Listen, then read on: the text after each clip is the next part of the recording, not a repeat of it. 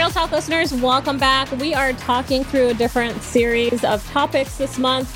And really, we're focusing on different initiatives within companies. And we have uh, our speaker back, Joe. He uh, made such waves and movements of excitement with our DE&I talk that we thought we'd bring him back to talk through some pieces that are going to be the future of of work for companies. And it's interesting all of these topics that are being conducted at companies right now. And I'm wondering if Joe, we can get your perspective on this because there are so many different topics that people are channeling right now. And I'm wondering, are they just throwing things at a wall and trying to make them stick, or will they truly actually stick? Well, thanks for having me back, Maria. You know, I've always been told that I've got a face for podcasting. So it's really great to be here. I had such a blast last time. So it's really cool to be back. Um, now, my understanding was that a bunch of you have been talking about working from home and tips, tricks, and that being like the wave of the future, right? And well, see, for me, it's not the wave of the future. It's just been the wave of my life for almost a decade. So you see, I was one of those types of people who um, would facilitate and go on the road and be, you know, places for a week at a time, whatever. And I loved it and stuff.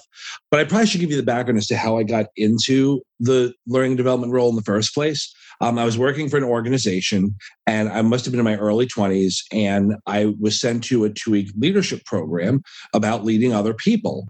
And from the first day to the last day, I was completely like blown away with the facilitator and the trainer and what she did and how she did it and flip charts and the content and just everything the attitude how i felt and i spoke with her you know after the last session i said so you do this for a living? And she said yes. I said you get paid to do this? Like develop others and make flip charts and play with markers and bring us joy and help us to be better people? And she's like yes. And I really just was so blown away by that. And I was even thinking somewhere on the back burner of my head, boy, I would really love to do this one day, you know? And then a position actually opened up and I applied for it. And it turned out the person interviewed me who was looking to hire that job was her. And so I wound up getting my first training position back in the 90s. Um, you know, everyone wants to, you know, figure out what they're going to be when they grow up. And I haven't totally figured out what I what I want to be when I grow up, but I gotta tell you, right now, this is a pretty close call, is being involved in people development and investing in others. And I think that's where it segues into the working from home thing. I was so used to the mentality that in order to develop others, I had to have have a nice suit on, a really swanky tie, you know, wear nice jewelry and create perfect flip charts in front of a live studio audience, right? Because that's what training looked like in the 90s and 2000s. Yet now companies are being much more fiscally responsible. And you all have had different conversations about how companies spend money. And I've heard the one podcast around how sometimes training is the first to go and development is the first to go. And i agree i've seen it happen i've lived it you know i've been kind of on the chopping block a couple times. So when i was given the opportunity i had a parent who was ill and i kind of needed a break from being on the road all the time. And someone who i respect and care about said hey do you want to work on my team doing virtual stuff? And I said, virtual stuff, I don't want to do that. I don't know if I'd even be any good at that. You know, I'm great at technology, but I don't know if my personality, and what I do is going to translate on a computer. You know, I temporarily decided to try it. And in the beginning, I think I was horrible, but more horrible than how I facilitated was my skills at home and how I figured out the difference between being in my house and taking out the garbage and being a caregiver versus being home and doing the job and the career that I'm paid for. And, you know, folks, for those of you listening or you're new to this, it is not an easy thing to figure out. But luckily, after COVID and almost two years of this, and many companies moving to a more virtual, you know, platform environment for learning and meetings, there's a lot more information out there today you know? So maria i guess i'll kind of like throw at you to throw some questions my way on maybe what are some of the questions people have had around working from home and the virtual environment or talking about. I'd just be curious to know so maybe i can kind of answer a few and kind of we'll move the discussion along. Yeah so what's interesting that comes up is that people have been working from home the last 18 months. Some may think they're successful, their people leaders don't. And then some may actually truly be successful at it. And what I would like to hear, you know, we did a couple of different components, you know, at previous organizations that truly helped people in a virtual environment.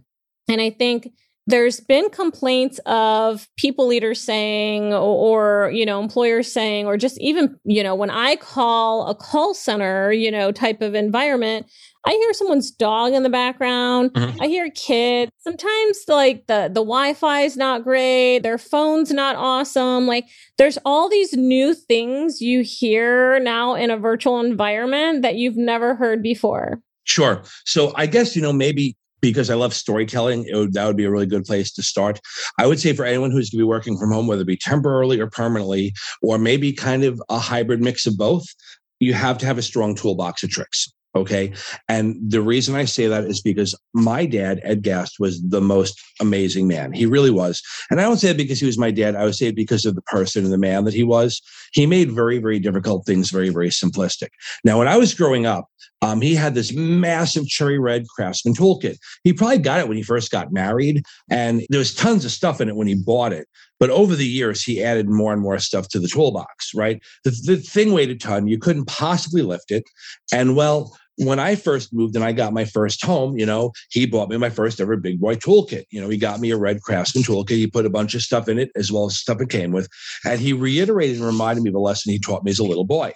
He reminded me that, you know, having a great toolbox is paramount but completely useless if you don't take the tools out of the toolbox. If you don't take the tools out of the toolbox, you can't fix or build anything pretty mind blowing, right? Like it's such a simplistic thought, but very, very profound.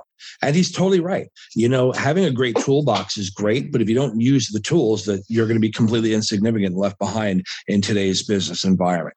So when I think about working from home and the tools in the toolbox, I think about how to do it fiscally responsibly, how to kind of really separate work and life from each other, which is very difficult to do, and how to also make it fun. You know, so the first part, I guess, is the how to balance the two. I'm a caregiver. I'm raising an almost 90 year old, right? And in the beginning, she had a hard time understanding when we started living together again that I wasn't just hanging out watching a soap opera, eating bonbons and sipping champagne, right? In that room in our house, that I was actually going to a job every single day, right? And so it took a while for her to comprehend that no, she can't come with her walker strolling in while I'm teaching something or having an important meeting with my team, or, you know, I've got my nose to the grindstone on a really important project. So I think setting guidelines with our families is really important. Now, going to your point, Maria, about hear that weird noise in the background or the dog barking, you know what?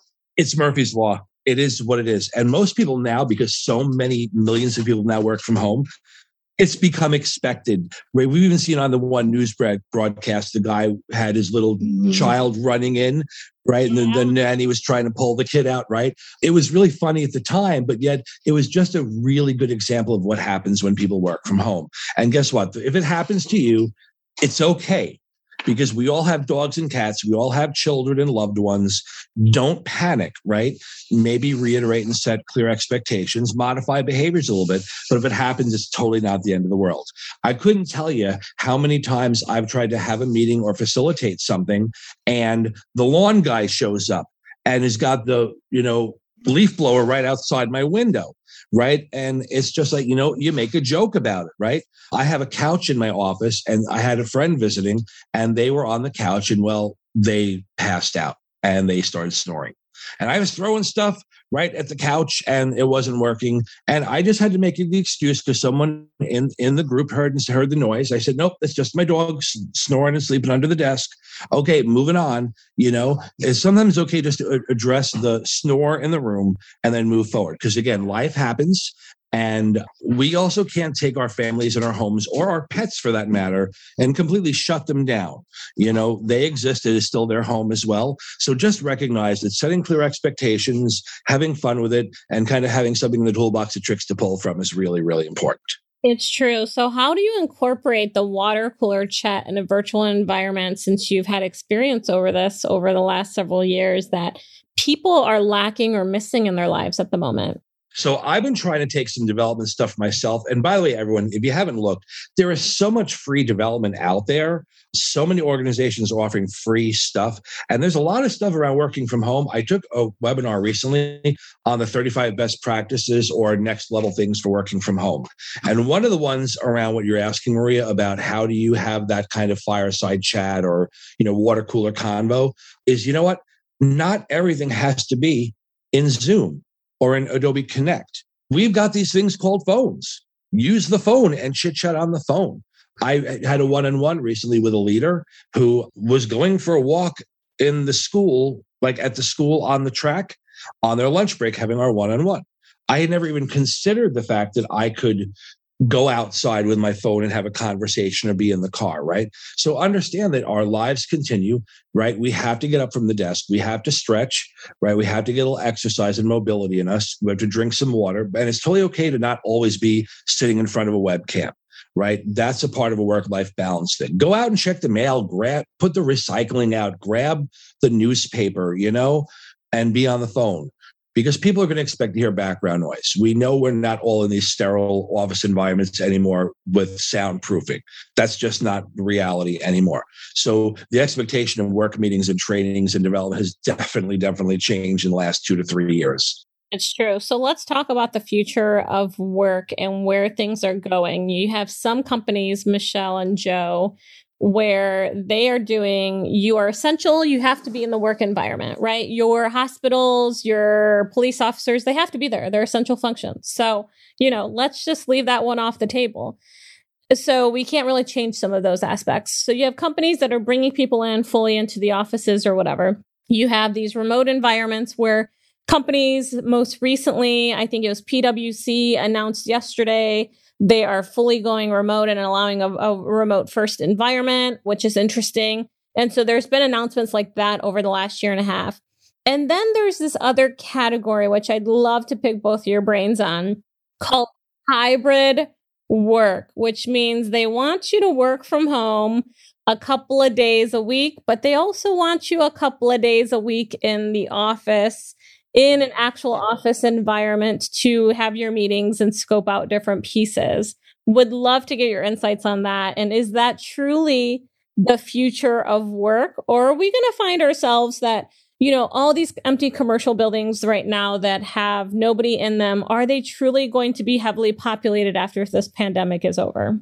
All right. So, you know what? Pendulums swing both ways, right? And having been in learning and development for the better part of 20 years now, I've seen the pendulum swing both ways, right?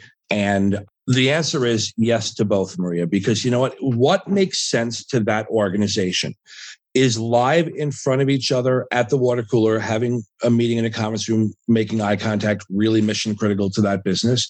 If so, then you have to have a model that allows people to be together in a live space. If the mission and vision of what you're doing allows for virtual platform work and training and meetings and stuff, and it can be done effectively, then that should be the model.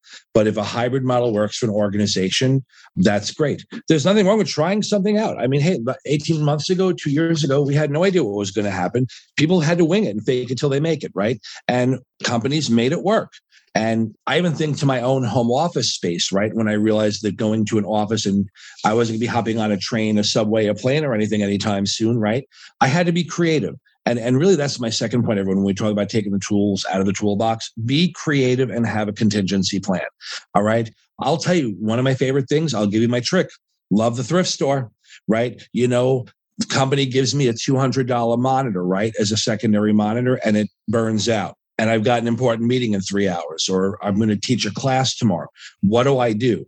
Well, I've got to be fiscally responsible and budget friendly, right? I got a beautiful $199 monitor when mine burned out. They replaced mine for about 20 bucks. $20. I didn't even have to charge the boss for that. I didn't have to get out my corporate card for that, right? So be creative, you know, have an extra monitor on hand, have batteries, have a mouse. Okay. You know what else is very critical? Be sure that anytime you're drinking, you've got a cover on that cup. I couldn't tell you how many times I've almost actually knocked over my soda or water or juice and had a really sticky mess and could have shorted something out. put a cap on every single thing, you know. Also create a space where things are within arm's reach, where you don't have to get up and move and make noise that is unnecessary. Because again, we know the dog might bark, the cat might meow, or a relative might say, Hey, you in there? You know, so do the other things that could also have minimal impact, right? Like even like in the environment we're in with COVID and people being uber sensitive to cleaning. I have those little alcohol swab wipes right near my desk. And if I need to wipe down my laptop or the screen or my headset, if I'm wearing one, it's right at my fingertips, you know? And what I've always said to people is if it isn't on the list, it doesn't exist right? I, hopefully, we're great at organization and color coding and managing our time and ourselves and our Outlook calendars and things. But I still believe in paper and pen, and that having a strong list at your desk is so mission critical, especially when working from home.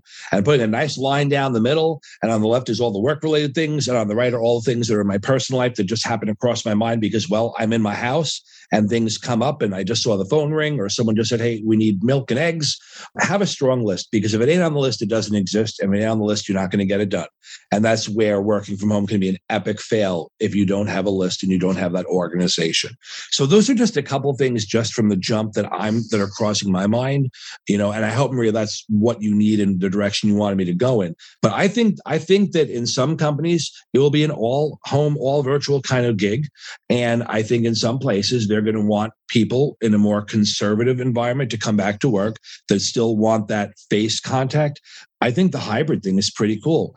I would love to be around people again, but I also love the idea of being home in shorts and flip flops and my nice dress shirt and doing what I do best from my home environment where I can manage my work life balance. Totally. Michelle, what are your thoughts on that? What are your thoughts on hybrid work? Is that going to stick? I agree with the pendulum. I think it is not going to stick. I think people are going to go one or the other. That's my personal stake is that they're going to find a definite. However, even though I believe that's what's going to happen, I don't believe that's what should happen.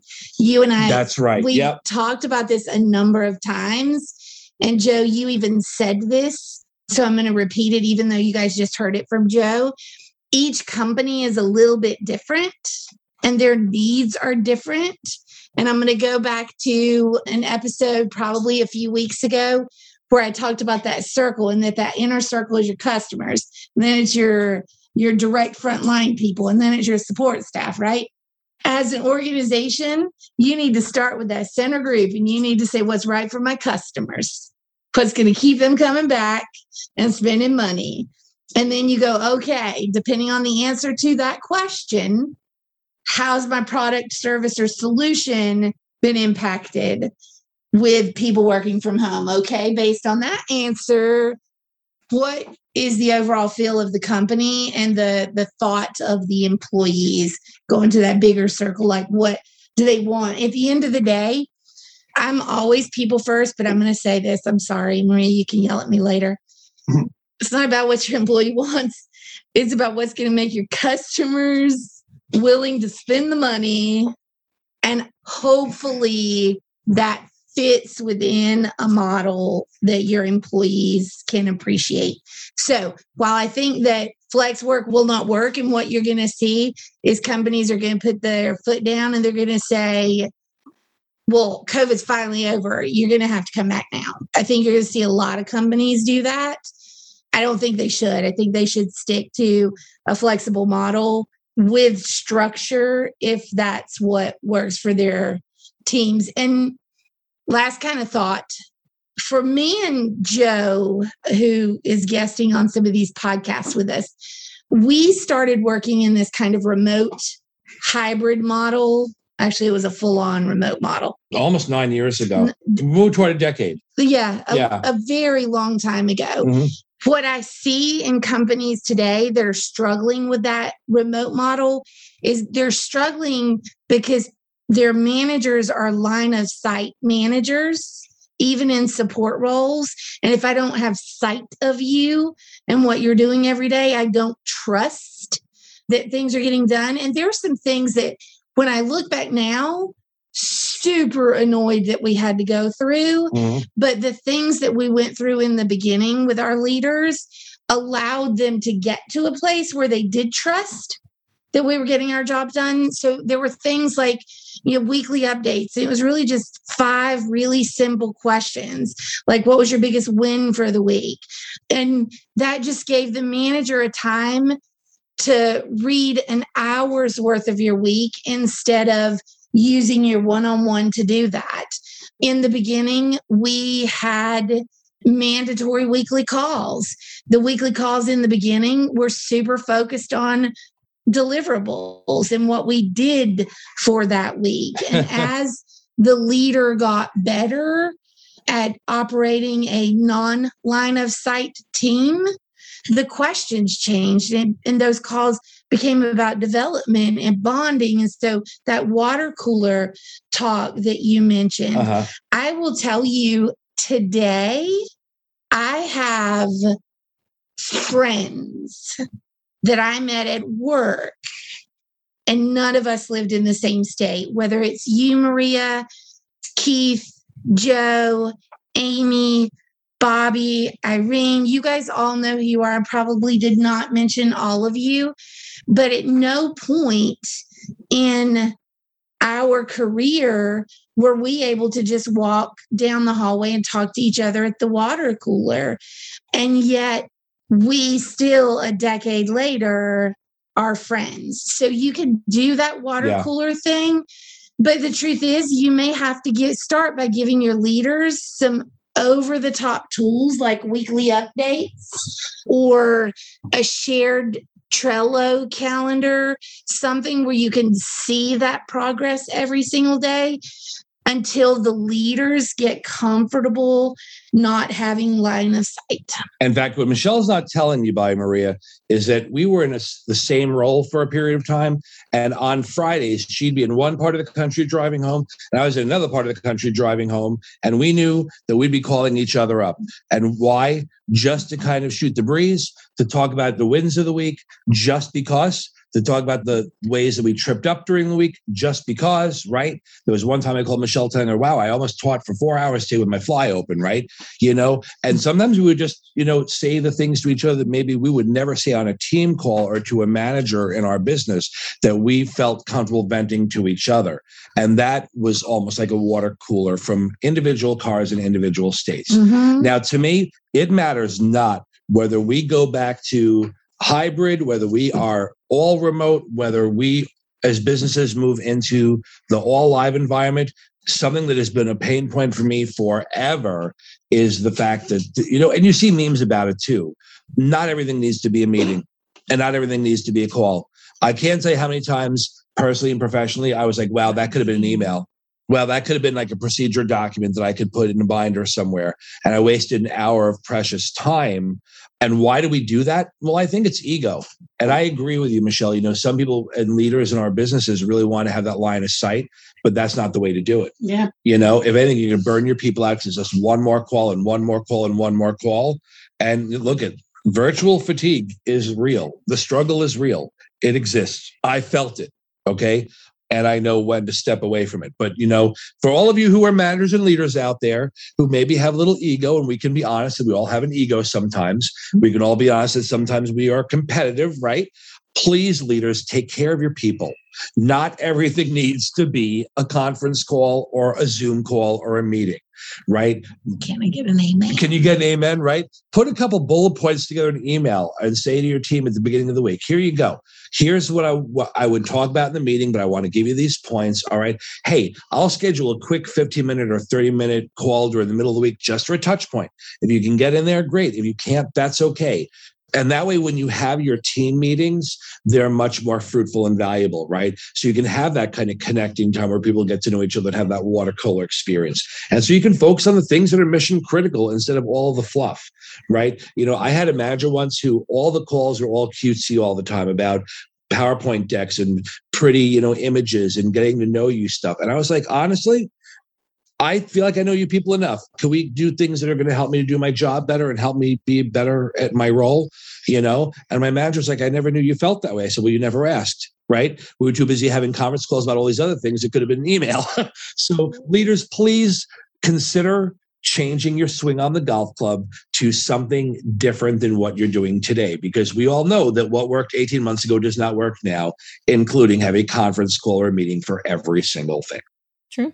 Well, that is perfectly said. I am going to leave it at that. This is a great ending to our series, uh, just talking about random topics. So, hope you all, as listeners, got some great insights from this from us. You know, the verdict is out, you know, to kind of talk through that. So, yeah. And Maria, my last point before you wrap up would be this the fact that we're given the privilege to work from home in many cases take that as an opportunity to spend time with the people that you love who love you right? It is a gift that many of us can work from home. Don't waste it by sitting in front of a computer 12 to 15 hours a day. Be sure to spend time with your husband your wife your loved ones your kids the dog the cat and your hobbies and the people you love who love you. Because if you do have to go back into a live environment you'll miss having those times that you can have now.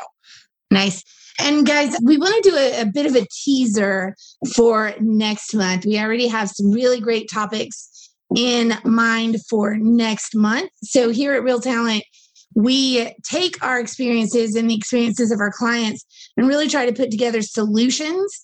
You guys have heard Maria ask me a couple times about what it's like to survive a toxic work environment. Um, been in a couple of them. I've never experienced that you, before, ever. kidding, of course. There's definitely levels of toxicity. And uh, next year, we will have some really great resources about how to survive a toxic work environment. But we're going to use November to share some teasers about those resources. So we're going to get to talk about a book that will be coming out called It's Not Me, It's You to help you guys understand what it means to work in a toxic environment or what it means to get the hell out of one. I'm going to want to read that. I can think of some people I probably already want to send that one to. I love it. Well, until next time, listeners, take care. Bye bye.